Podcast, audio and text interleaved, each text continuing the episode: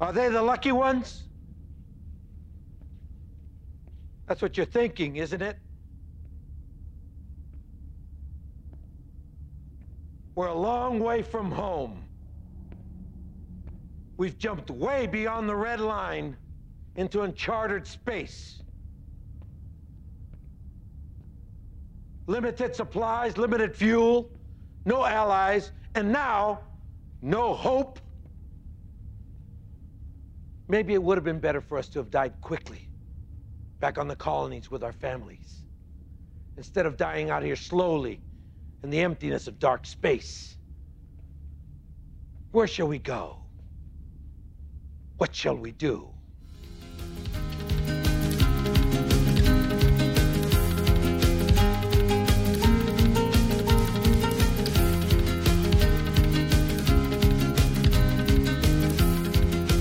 Hi, everybody. Welcome to Smoking and Drinking in Space. I am Jason, This is red. and we're discussing episode two of the original miniseries on sci fi back in 2003. My spine is glowing with anticipation. I know.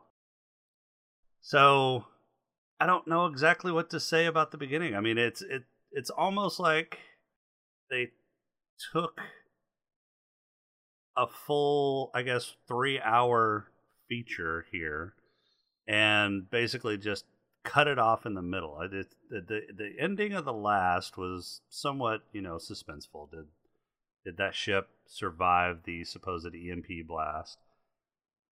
Right. But it it just started right where it left off from the last episode. There wasn't any Hmm. recap. There wasn't any. Uh, I mean, it was just you stopped at the last one. You started at this one. It was it was, kind They're lucky Joss Whedon wasn't in on this, or they'd all be right. dead. Well, yeah. I mean, he does like to kill his characters off, He does. Do you like especially him? Does this one especially pilots. He really has something against Oh. pilots. Damn. Yes. I don't know. What'd you think about it? It was it was kind of it was abrupt. It was like a shock of cold water in the face. Afterthought. Yeah. Well, I figured they looked at it, and the action it, it maintains a really good flow. I think they just did that because it was the most logical place to do it for time allowed, and also that was, like you said, a good cliffhanger. So, where we left off was uh, Lee Adama Apollo had set off some sort of EMP to try and trick the Cylons into thinking that the nuclear missiles that they launched off had ignited and blown up the ship that they were shooting at. Of course, Well, apparently they they did detonate. I've never heard of an EMP causing a detonation, but apparently that's what happened. I figured that it would just render them inert. Well, did they detonate or was the EMP supposed to simulate the detonation? I thought the EMP. Well, the EM, EMP is supposed to simulate the detonation, but we have to presume that the missiles themselves must have done something, or they would have picked up just you know good old fashioned inertia. There'd be two objects moving through at a very high oh, velocity. Oh, that's true. Yeah. tangential, but we don't want to get too sciencey. Yeah. Let's let, let's stop that. Let's not get too sciencey. We better cut that shit out. I'm sorry. I, I, I had a DeGrasse Tyson moment. I'm sorry. I was thinking lucidly. anyway, yeah, EMP, bright light, everything's gone, and of course, that was the sound. They probably had their their their ear circuits damaged from all the sound in space. Sound in space. I digress. Sound in space. I'm sorry. I'll smoke and drink some more. Continue. Yeah, we'll get to we'll get to the smoking and drinking part in this episode. Yeah, here in a little while. Oh, they got some. well, yeah, but not nearly as much as you would expect in a in an episode like this. In fact, I'm trying to think if there was any drinking at all. Anyways, we'll get we'll get to that. Poker we'll get game. Poker game. Colonel Tigh at the very beginning of the show. He was hungover. Had a little hair of the dog there at the shift. Oh yeah, that was episode one though. I'm talking this this episode here. Yeah, Right, So, right. So you find Lee or the president and the pilot of the executive ship finds Lee kind of passed out in front of the uh, FTL drive. And you learn that this gambit was something that they had talked about in War School, but it never worked in the simulation. Mm. So it was it was kind of a Never. it was kind of a hail mary that they were just trying out here. Well, yeah, you know, if you're falling off a skyscraper, I say flap your arms, try and fly. it's not gonna hurt. What? Just fut the wuck, man. Fut the wuck. So we're cutting over to Galactica, and they're trying to determine what they're going to do at this point. So, what were they discussing?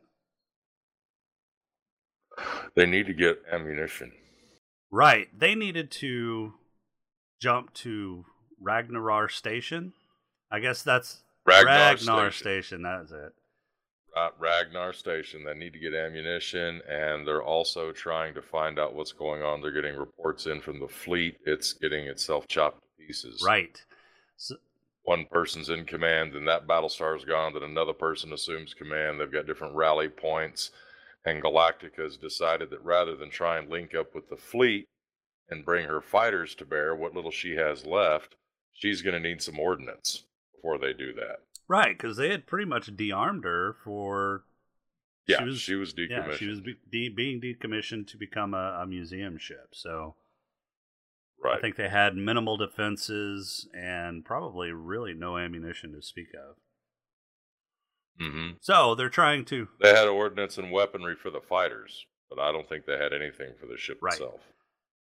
so they're trying to plot a jump over to Ragnar Station. Now, interestingly, I'm not exactly sure what Ragnar Station uh, is. This supposed to be some sort of hidden kind of ammo cache?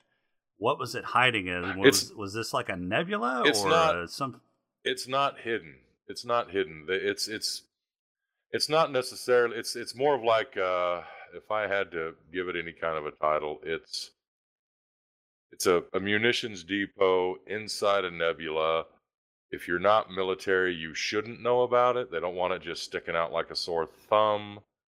But since the Cylons were able to penetrate the database, they knew where it was. Why stick it in the middle of a nebula?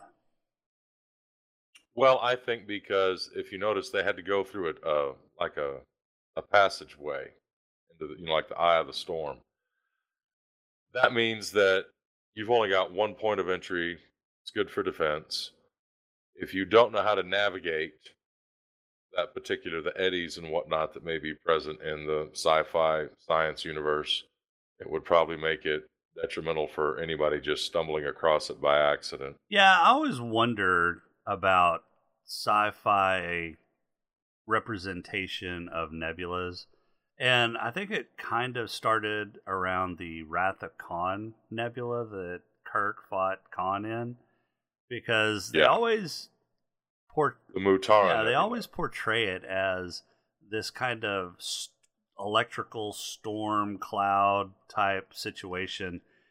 When in reality, I really don't think a nebula is going to be anywhere near like that. I mean, it's sure it's a kind of a, it's a, a collection of dust, cosmic dust that either once Right. was a star or planet that got blown out or is coalescing to become something but nebulas are humongous and i don't think sci-fi i think sci-fi kind of condenses that nebula a lot more than it actually is i think if you were actually in a starship in the middle of a nebula you wouldn't really notice it much More than likely.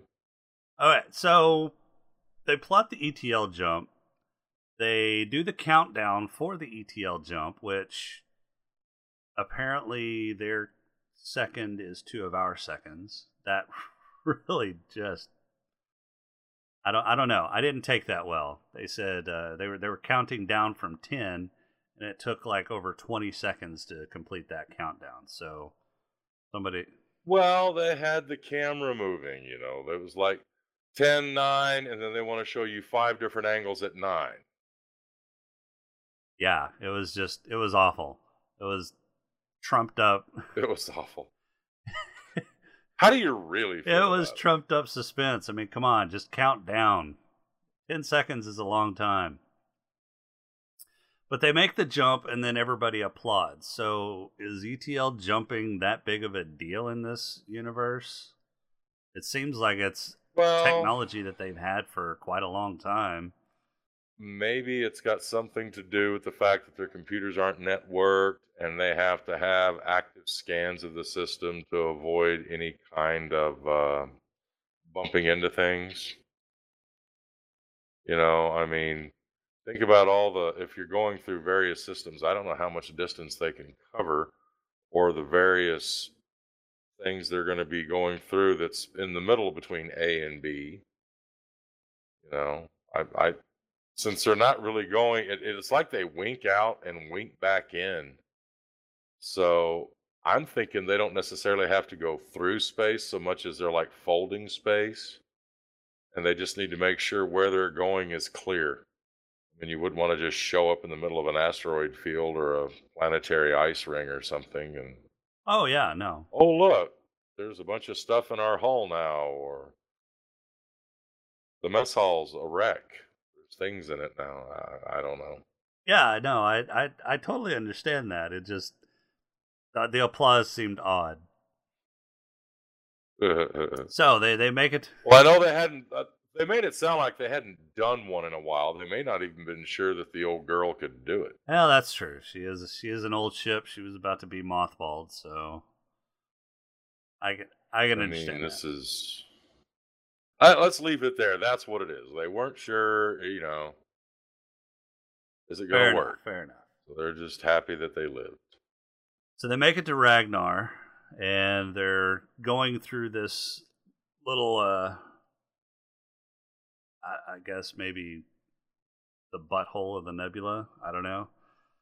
They're navigating the rectum of the nebula, and it's interesting how they they kind of navigate through that. He's he's basically giving commands, uh, heading and position the ship through this this opening and they've got Right. actual you know steering instruments to steer this large ass ship it reminded me it was very red october it was like uh make my Uh. depth 250 feet you know Record October.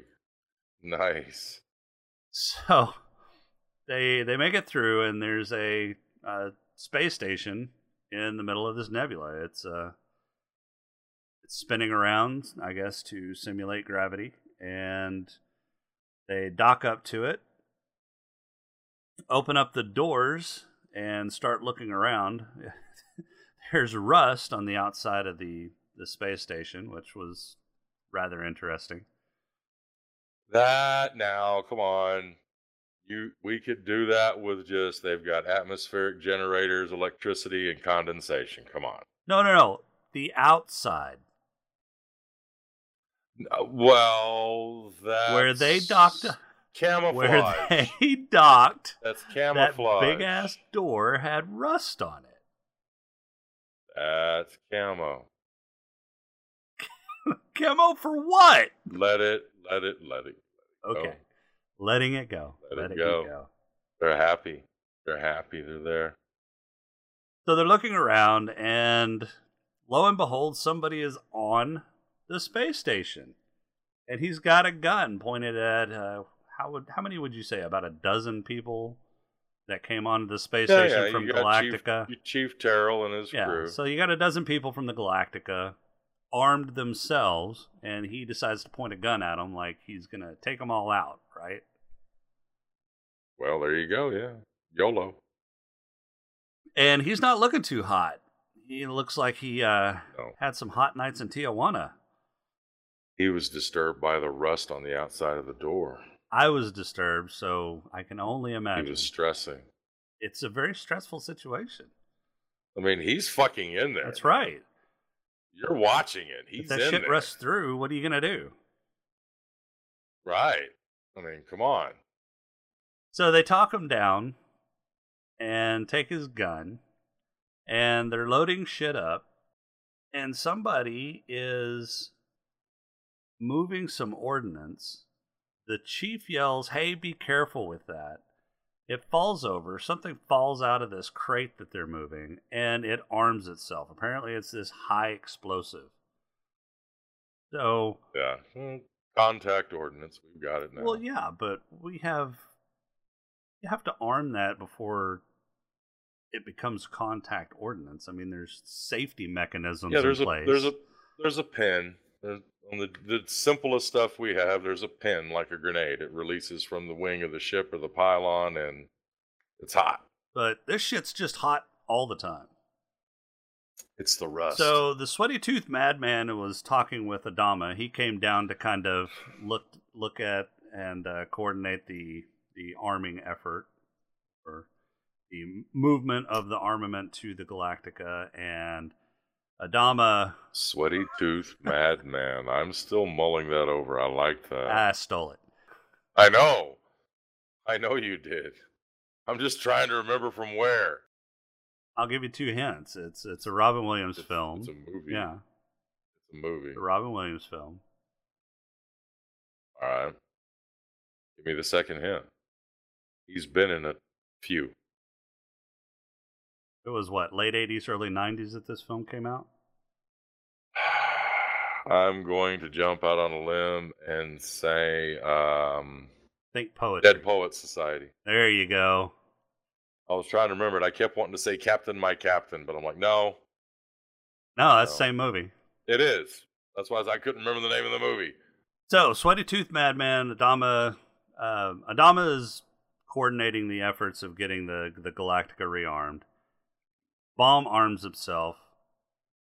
Uh, Sweaty Tooth Madman is over there by Adama, and he shoves himself and the guy that was on the station into this corridor. I guess is what it was. Um, the bomb goes off, and blows the corridor all to hell. The hatch that closed up the corridor is all jacked up. They can't open it. But Adama and the other guy, who uh, was looking like a, I don't know, a syphilitic nightmare, uh, they're okay. So the chief says, "Okay, I've got some guys that are about to get you out," and Adama says, "No, no, no. Just continue getting all this shit back onto the Galactica. We'll find another way around the station to get back to you. Oh, and Sounds around, good. Around this time, I think uh, last episode we were trying to discuss about how many people are on the Galactica. Um, there's about 2,000 people on the Galactica at this point. Then she's got a lot of big fucking equipment Yeah. because you can create you can get six thousand on a Gerald Ford aircraft carrier, and she's a little bit bigger than the Gerald Ford. Oh, yeah, I can imagine. And they may have had a kind of a skeleton crew because, again, she was being That could be too. Right, right. So, Could be too. so we cut over to Gaius. And his Uh, lovely hallucinations. Yeah. Or He's- are they? Yeah, they're hallucinations. Sure, it's not some part of his what what the hell is that pineal gland activating the third eye and Well, it's interesting you say that. So he's uh he's on the pr- uh, the presidential or the executive uh, starship.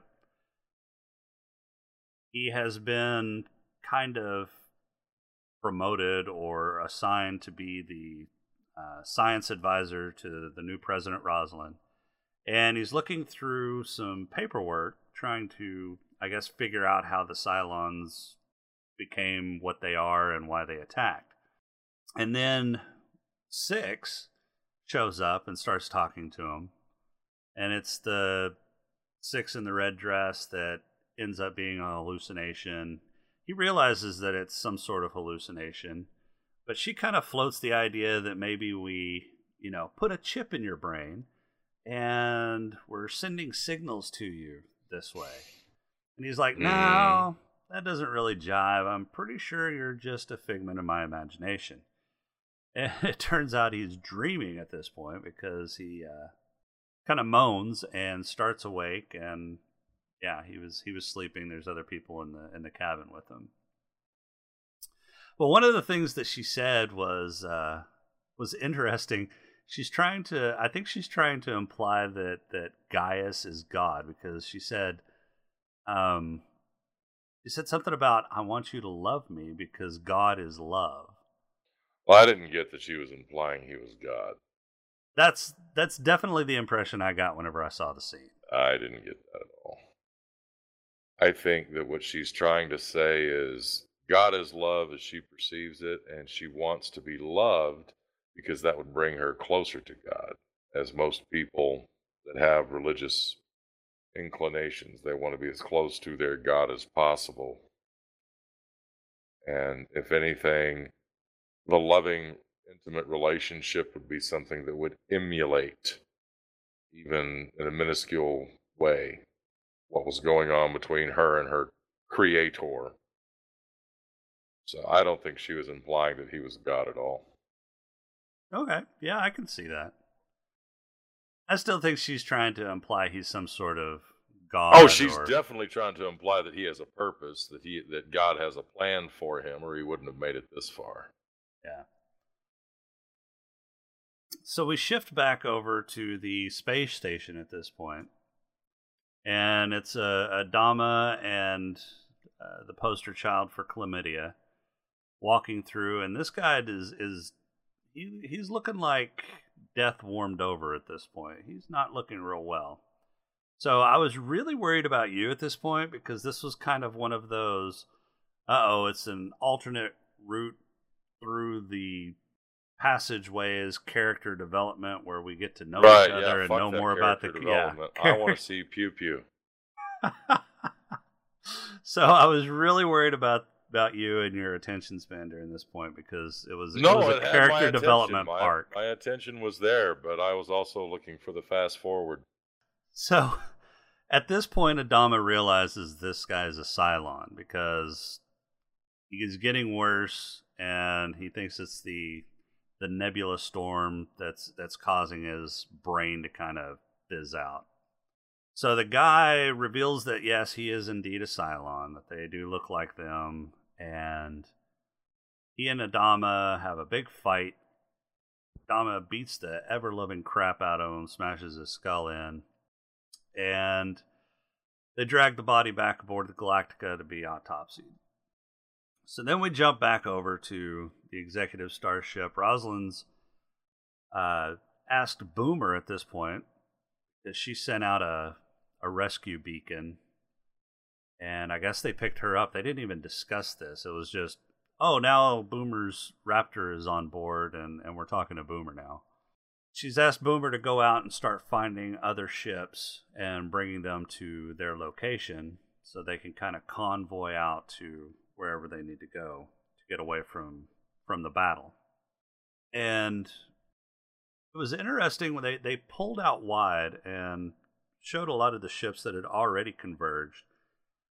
A lot of them didn't look anything alike. I mean, it was like all of the starships are like custom made at this point. It's you would expect Mhm. to see a lot of similar designs, maybe not exactly Mhm. the same, but a lot of similar designs just because that I mean, manufacturing would be much more efficient there. So, kind of got wanted to get your take on that. It was seemed a weird I- design decision. Eye candy. It's just eye candy. They're doing it for the appeal. It doesn't make any sense. I know. I'm trying to make sense. You are. I mean, look at look at Star Wars. My God, the only thing that has uniformity was the Empire. The Rebellion, they'll take anything from the Princess Cruise lines and throw some guns on it and throw it into combat. That's not true. All the Like 'em. Corellian Corvettes and stuff were all pretty much the same. Uh, all the Mon Calamari cruisers were all pretty much the same. No, Mon Calamars are very different. Very organic design. They are not. No, no two cruisers are alike. No two cruisers are exactly the same, but they have similar designs. Well, yeah, you can recognize it as a Mon Calamar design, but Yeah, but you wouldn't be able to recognize these cruisers or these starships as the same or similar design at all. Well, you're talking about when the the wreckage around Caprica, or are you talking about the fleet that shows up for or Galactica. Talking the fleet that shows up around the executive ship and then Galactica. Well, those are private ships. They're not military. I understand, but even private ships have similar design characteristics. Eh, some are older. You know, I, I think it's kind of like going to a used car lot. Well, yeah, but even a used car lot, you're going to have a lot of similar car designs. I mean, a Toyota Corolla, even through the generations, is somewhat still just like the other generations. Until you get before 1995. Things were boxier then. I remember back when the day when I could tell the make of a vehicle just by the shape of its headlights two quarters of a mile down the road. Now all these damn cars are all bullet shaped. These are just really old ships. That's what it is. The newer ships are sleeker. Well, slick or not, there's there's no design con- continuity between them. So all right, they it fucked just, up.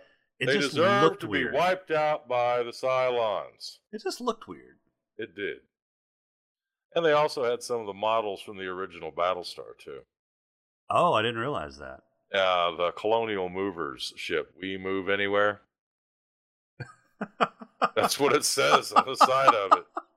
Are you serious? Know, yeah, yeah. Uh, if you uh, look, um, it looks like a ship, and it's got three or four axes coming out from a center central. Yeah, design. I remember that ship. Yeah, it, it looks spins. like those freight containers. Yeah. Yeah, yeah. If if uh, look on the original series, you'll see that it says it. it says Colonial Movers, we move anywhere, and that's from the original 1979 show. And then there are a few models that were brought through. That one was brought through. The uh, the Rising Star from the original was brought over, and uh, it looked kind of like. Uh, I always thought it looked kind of like a, a like a cetacean ship, like a whale or, or a dolphin type ship. And then there was another one that was more modular looking with a circular almost Star Trek esque Federation saucer section in the front. Yeah, I saw a that big engine thing. Yeah, those are all uh, from the original series. Those models. Wow. So, are you saying that these were practical effects ships? I thought this was all CGI. Oh no, no, no, no. Um, I'm certain that a lot of it was CGI, but even if those three ships were CGI, they were based on the original models. Wow, that's cool. That's amazing. I think it was just a way of tipping their hat to Glen Larson and to the, the original fan fan base, which is fun. So, getting back to it, um, at this point, they're on the executive ship. They've got a, a pretty good, pretty good set of ships around the executive ship. They found found quite a bit. They've got about fifty thousand people gathered. Actually, a little more. Um, probably about fifty-five thousand or so. Uh, not all of the ships that they have found have uh, faster than light capabilities. So they're in the process of moving all of the people from the non FTL ships over to the FTL ships when a Cylon Raider shows up. Just pops in in between the ships, does a bastards. quick scan, and then pops out. Dirty and, bastards. Yeah. So at this point, Roslin and Apollo and uh, the pilot of the executive ship and oh, I can't remember that other guy's name, but uh, Helo. You, Helo's on the planet. No, no, no, not Helo. The the guy that they eventually put on the space station later on. Oh God. Oh shit. I want to say he's. I don't remember his name because they've all got different names.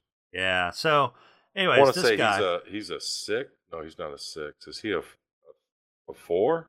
Yeah, they never they never say that yet. In fact, you don't you don't realize that he is what he is until the end of the show. But well, we'll fucking delete He's in there. He's in there, and they're trying to decide what to do. Do they sit and wait and try and get as many people off of the FTL ships and onto the FTL ships, or off of the non-FTL ships and onto the FTL ships as possible, or do they leave now? And Apollo says we need to jump now. It Right. doesn't matter that we've still got people that are that need to be shifted over. We're just going to have to leave them. It's it's a numbers game. We can wait and try and save thousands now and risk tens of thousands, or we can cut bait and run. And so right. Roslin, He's, he's a real jerk. Well, I mean, he's not a real jerk. He's just looking at it very pragmatically. He's looking at the numbers and saying, you know, the risk isn't worth the reward at this point because the You call, call is it pragmatism. I say he is a heartless individual that would kick a Care Bear. It's terrible. You should save all the people. I would kick a Care Bear, but he's right. I happen to think they should have stayed there with their fly open, their junk hanging out, and trying to save everybody. Well, and you would have killed humanity. Congrats. It'd be a short show and more pew pew. So Roslin makes the hard decision, says, no, set everybody to jump now. She sends the command to jump. Everybody's firing up their FTL engines. All the captains from the other ships are expressing their dissent. Um, somebody says, why don't we let the other ships know where we're going, and that way they can head to uh, to the rendezvous point with uh, with just whatever engines they have. They can catch up with us later. And Apollo says, no, we can't do that because if they get captured, then they know where we're going. So, So as- logically, we must kill all the people we're leaving behind. No, he didn't say kill them. It's not like they were firing at them. But as they're firing up their FTLs, a squadron of Cylon Raiders comes in, and just as all the FTL ships jump out, whole bunches of missiles fly out and kill all the rest of the ships. So They do. it's uh it's one of those situations where you have to make the hard decision to you know the needs of the many out outweigh the needs of the one. Is it really a hard decision? Did you honestly find it a hard decision? Were Well, you wrestling with it? Did you feel the conflict within you? I didn't have to make the decisions. No. Because I don't think there's much conflict. Well, no. I mean, it, at that point, it's really not a hard decision. It would have been time to go, sucks to be you. And then you jump. Adama and Syphilis Boy are walking down some stairs. He looks like he's about to shit himself. And he reveals that he's a Cylon at this point.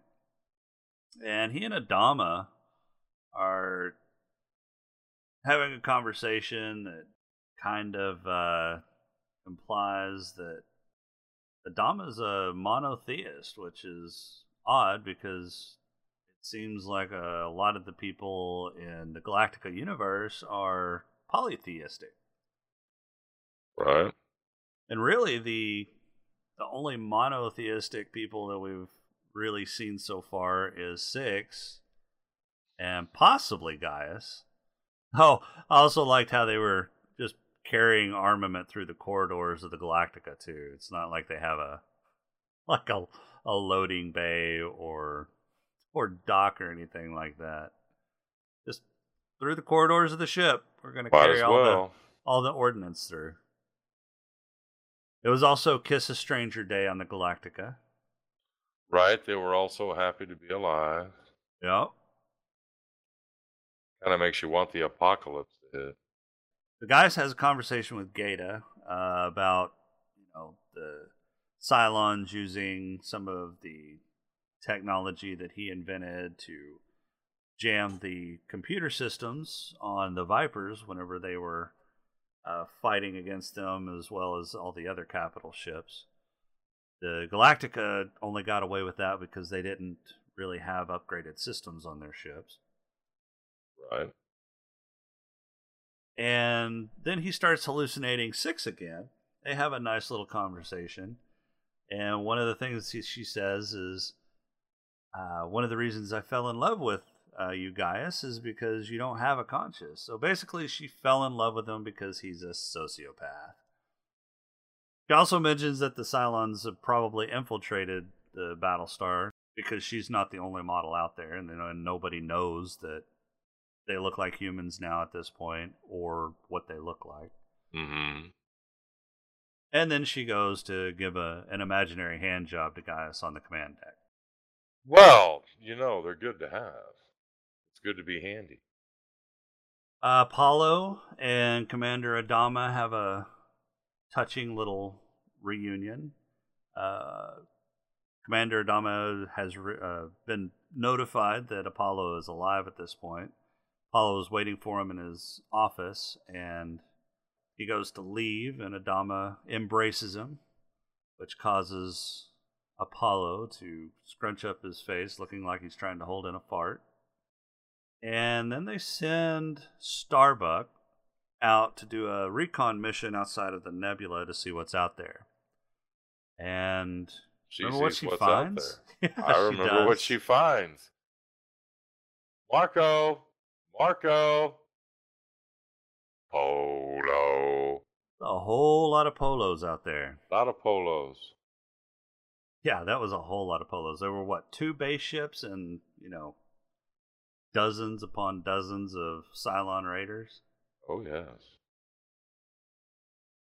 The, the plan for Adama at first was to resupply, arm up, and go find the rest of the fleet and join in the war. And so he and Roslin kind of butted heads against that. She was like, "The war's done. The war's lost. We need to Yeah. we need to get the hell out of Dodge. And make Go- babies. Yeah, go find someplace the Cylons aren't and uh, try to repopulate." But Adama was like, "Nah, he's not having any of that." He should have said, Are you hitting on me?" he basically stands up and walks out of that meeting. Well, Uh, yeah, goes he's a goes to the bridge. Yeah, I mean, goes to the bridge to start strategizing on how they're going to get out. They were planning on leaving all the civilian ships in the nebula. They were going to jump out, go join the fleet. They get the recon report from Starbuck. He looks over and sees the president's aide flirting with somebody on the bridge. Yeah, that little uh, communications officer. Yeah.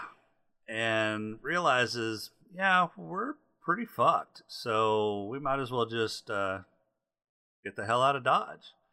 So he says, nah, what we're going to do is we're going to plot a course out way past any place we've ever explored before and see if we can get a lot of distance between us and the Cylons. So he has um, Gaeta plot a course, doesn't tell anybody, or tells Gaeta not to tell anybody.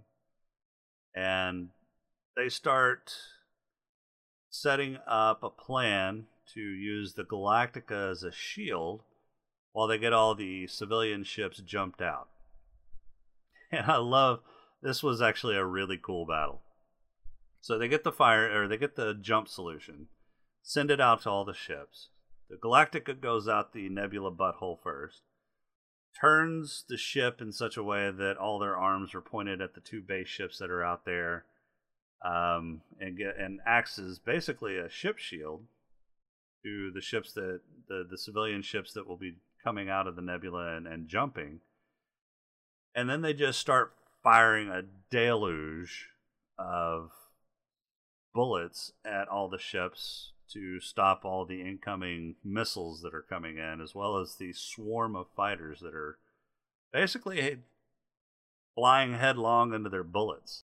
So they they call or they thin out some of the fighter cover, launch their own Vipers, and their own Vipers actually don't do too bad against the the, the Raiders. The Vipers are also taking out a few missiles.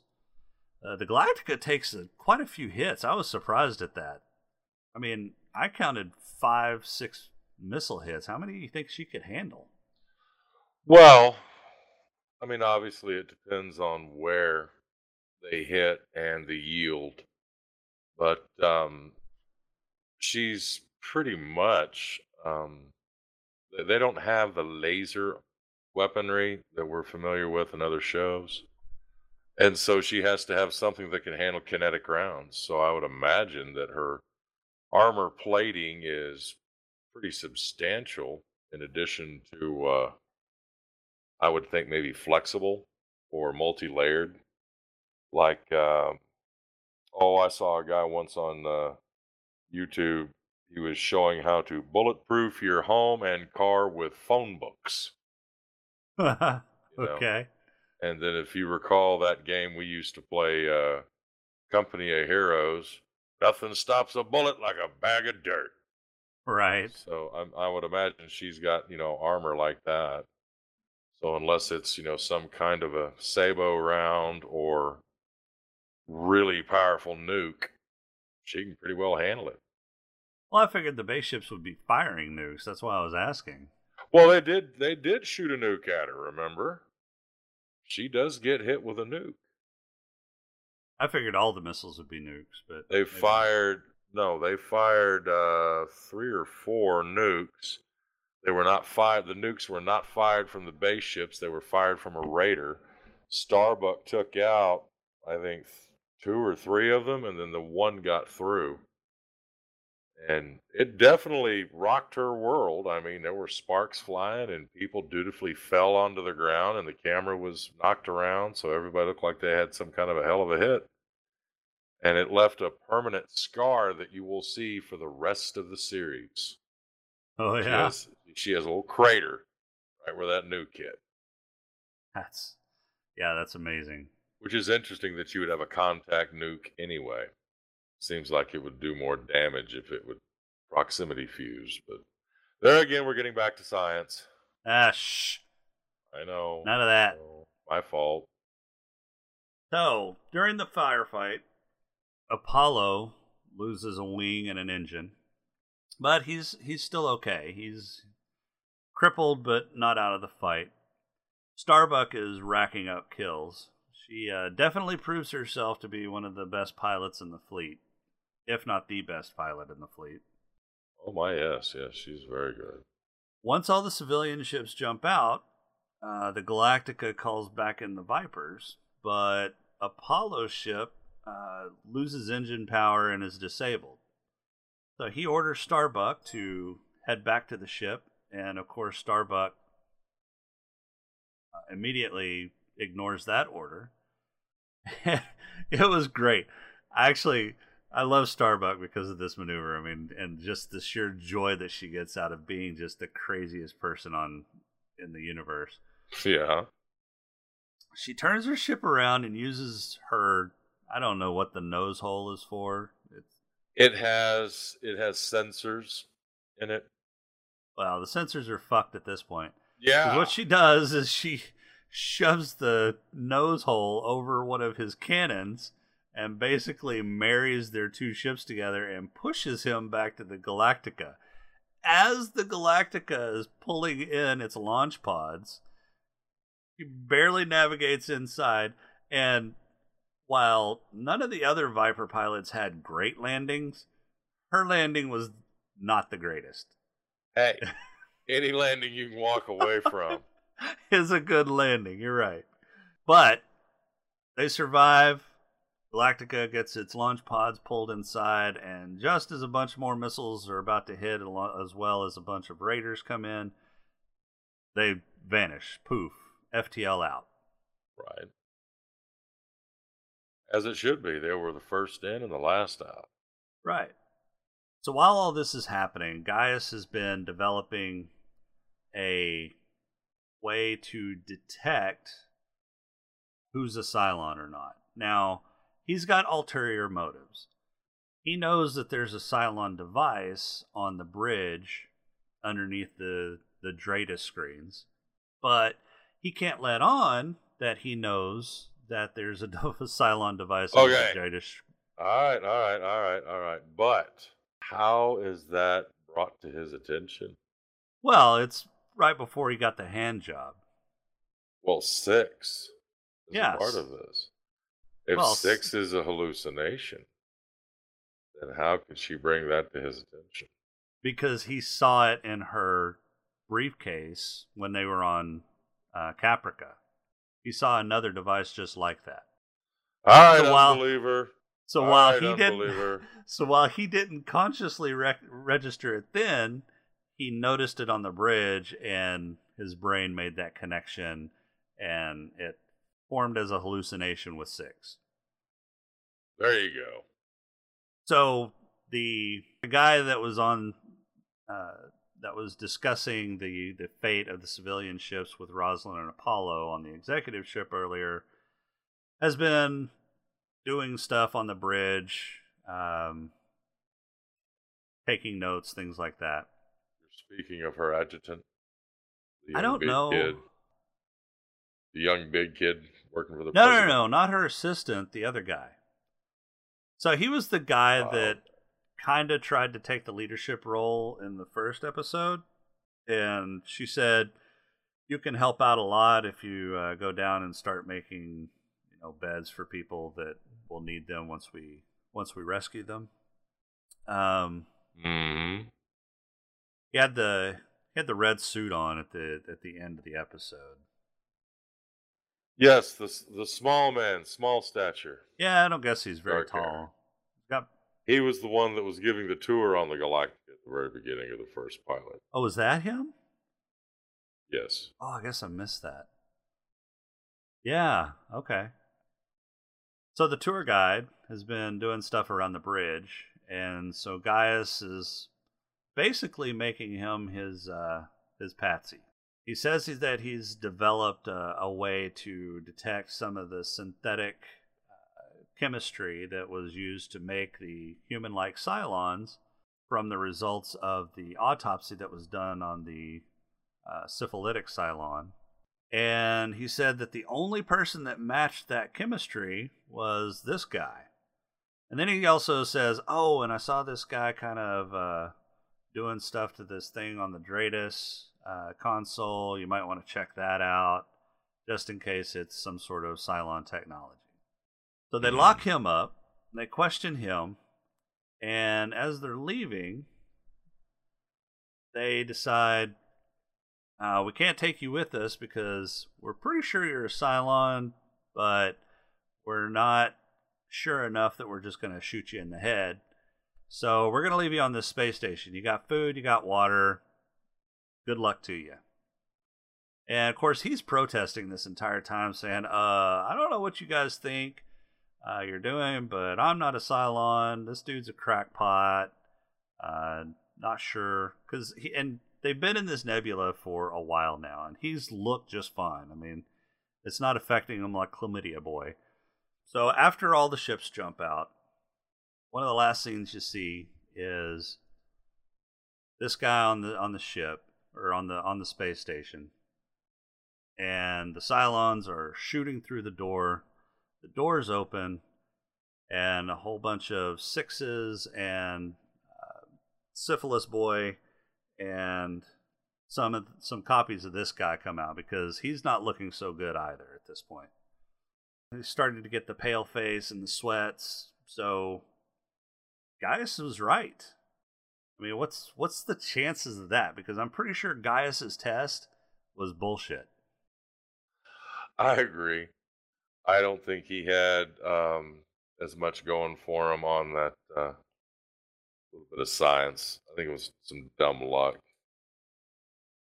So now we have three different models of Cylons. Oh, and where did that note that uh, Commander Adama got that said there are 12 Cylon models come from? I don't recall honestly. I remember it yeah, was there. I remember it was. I mean, it was there, but it, it was just there. It was not next to a coffee cup or something. He picks it up, sees that there are 12 Cylon models, and then puts it in his safe. True. So that's interesting. But I think I think right now the reason he locked it up was because, you know, that's a need to know situation. He's got to try and get the the ship and the fleet dealt with. He can't just throw out too much information unedited. Sure. Cause a panic. Sure. Especially since we're dealing with synthetic Cylons that are mimicking humans so well. Right, right. No, I, I totally get why he did it. I just want to know where that note came from. And he didn't seem curious to know where the note came from either. So so I think he knows where it came from. Well, that's not going to be the first time we come across a little faux pas in this series. So at one point towards the end, they have a funeral scene of the people that have fallen in battle. hmm Lots of uh, lots of caskets with flags over them. Everybody's uh, in a gathering.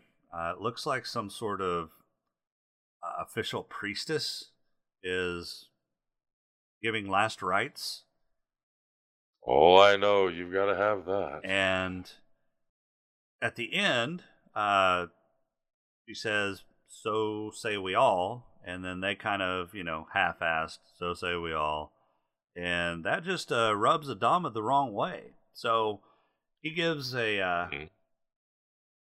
gives a pep talk to everybody. I like that phrase, by the way. I like So that. say we all. That's that's right up. Yeah, that's right up there with huzzah. Huzzah! That's, up there. So uh, he gives a pep talk and basically announces that there was a 13th tribe that left the system in search of another Earth or another planet. And they found that planet. And that planet was called Earth. And they inhabit that That's right. planet It's now top secret. and he along with just a few others actually know the location Yeah, only fleet commanders Yeah. and yeah. actually know where this legendary planet is and they're going to go right. find this legendary planet and if you believe any of this shit because it's got flaws out the ass then Sci-fi, sci-fi. well, I mean, not even sci-fi, but I mean, just anybody that can put two and two together should be able to see the holes in this fucking theory. I mean, first, it's a legend. Okay, so you've got the 12 tribes, and there was this mysterious 13th tribe that left to go find another planet. Okay, so that's plausible. But now they've got a name for the planet, and they know that they found the planet. How do they know this? Did the 13th tribe come back and say, hey, we found this planet and we know i mean that's where that's where the hole that's where the hole grows so big that you can drive a truck through it All right. I'm ready. I got the truck. but he's got everybody believing it and there's a few that automatically don't believe it first of all Roslin and, and private calls him out on his bullshit and says you have no Well, you have no idea where this planet is She's a school teacher. She wants to see primary and secondary sources. On. right. You have no idea where this planet is. Uh, you pulled that out of your ass, and he says, "Yeah, but you know, people need something to live for. So I gave them something to live for." And she said, "You know, you're gonna, they're gonna hate you when they realize that there is no planet." He goes, "Ah, I'll live with that then." So I understand why he did it. I just don't understand how the people fell for it. Apollo knows he's full of shit because I think he knows his father and the look that he gave during that gathering whenever he said that was like, nah, you're full of shit. Sure, everybody's got to tell. But they're on their way. They're going to go find that 13th colony. They are on their way. That is true. They're going to go find Earth. So they have a mission find Earth. He knows where it is. And we know who's a Cylon on the Galactica. Yes, we do. So as all the Cylons were piling in on that space station towards the end of the episode, the very last of the episode, they say, it may take us decades to find them. And a Cylon walks into the station and says, We'll find them. And it was Boomer! Boomer is a Cylon. It was Boomer. That is true. That's what happens when you put a girl into a guy's job. I don't know. I think the girls have done a better job than the guys so far. The guys are zero so and say two. we all. Right. At least the girl blew up the planet, knocked out all of their defense systems, and the second girl hasn't been found yet. So, But we have Boomer on the planet, Boomer on a space station, and uh, Boomer on Galactica. The question is are they all in sync with one another, or are they operating independently? Who's the boomer on the planet? Oh, sorry, I was I forgot. I was remember she landed on the planet, but then she went Yeah, back. yeah. She she's the one that took the people back up. yeah, Gaius, She brought Gaius into our lives. typical Cylon. So what'd you think of the episode? Well, it uh, had a lot of character development. Yeah. I suspect that this series But- is going to have a lot of character development. Oh, it has a lot of fast forward possibilities too. Um,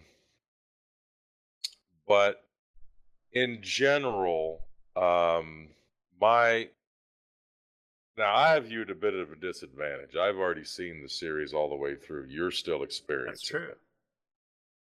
it. Um, so there, I don't want to give away too much because I don't want to take it away from you. However, um, one of the things that I personally found a bit interesting in the upcoming episode is the psychology of the characters as it develops under the stress of their current situation and how they each deal with it. My complaint is that as the show progresses, it seems like they're not dealing with it very well. There's some serious post traumatic stress and contemporary traumatic stress going on. Um, it's they're, they're essentially the Galactica could be you could replace the the CGI model of the Galactica with a pressure cooker. Well, yeah, but I mean, you c- I mean, how how how much health care or mental health care you expect in a situation like this? They might not even have any actual health mental health care workers Well, at this point. But at the same time, you have to realize on the Galactica, they're military. I can understand civilians having a much more difficult time in dealing with some of the things. But uh, the military personnel, some of them I'm surprised could pass a psyche eval, stay in the fleet. Well, but if I mean, every everybody's going to crack eventually, and it seems to me that the breaking point on a lot of these characters is really close to the surface, and I think they do that not to uh, necessarily show weakness, but to make the characters more identifiable to the viewer. And so I would want people, if they're going into Battlestar Galactica for the first time, to try and keep that as a little grain of salt in the back of their minds. Because if they do know people that are ex military, I have several friends that are ex military, they're not portraying military personnel as a whole accurately I these people these people would handle it a lot better than they did. Now given time absolutely everybody's going to crack. But you're going to see that you know these these episodes the uh there's just a fragility to a lot of the characters. Yeah, but I don't know of any show that really portrays military accurately. true. I i think the military likes it in that way that way people underestimate them you know it's it's it's a polytheistic thing is what it is True. It's it's got something to do with I don't know. Let's go with Bacchus. I'm sure he is the primary god of this show because it is smoking and drinking. That's true. space. Although this episode didn't have any drinking and only one scene of smoking, so what the hell? It it hinted toward drinking. Tigh really wanted to drink, but oh, they're gonna make it up. They'll catch up. but It's all. Starbuck drink shamed him. Yeah, she did. In fact, he threw away like a bottle of vodka and then looked at a bottle of whiskey. So definitely tell that That's party foul. definitely tell that Tigh is uh, Irish. But Actually, the actor's Australian. is he really? Yeah, he's Australian. Uh, the guy playing Lee Adama or uh, Apollo? Yeah, Apollo. he's British. Apollo, he's he's British. Of course, Gaius is British. Uh, number six, Tricia Helfer's Canadian. Anyway, that ought to wrap it up. I think we got it pretty well handled. I think so. What's on tap for the next episode? Oh, the next episode, they're going to have some uh, serious issues. They got some serious things going on, and it's going to happen in 33 second increments. Or not 33 second, 33 minute, pardon me. 33 minute increments. And as advanced as the Galactica is, it's able to fold space and jump. You're going to find they still have sticky notes. Yeah, and So buy your stock and dry now. erase boards and paper. So much paper. Yes, So much paper. that the corners are cut off. with corners cut off. So much dry erase corners board. cut off. That's that's actually the shape of the trees on and VGA graphics. Well, yeah, absolutely. So, I say we put the finishing touches on this one. Call this one a close. Sounds good. All right, thanks for joining us. This is Jason. Uh, we'll see you next time. And this is Red in Tow. And remember, never stop drinking and never stop smoking. You're never too young to start. We'll see you next episode. Thanks.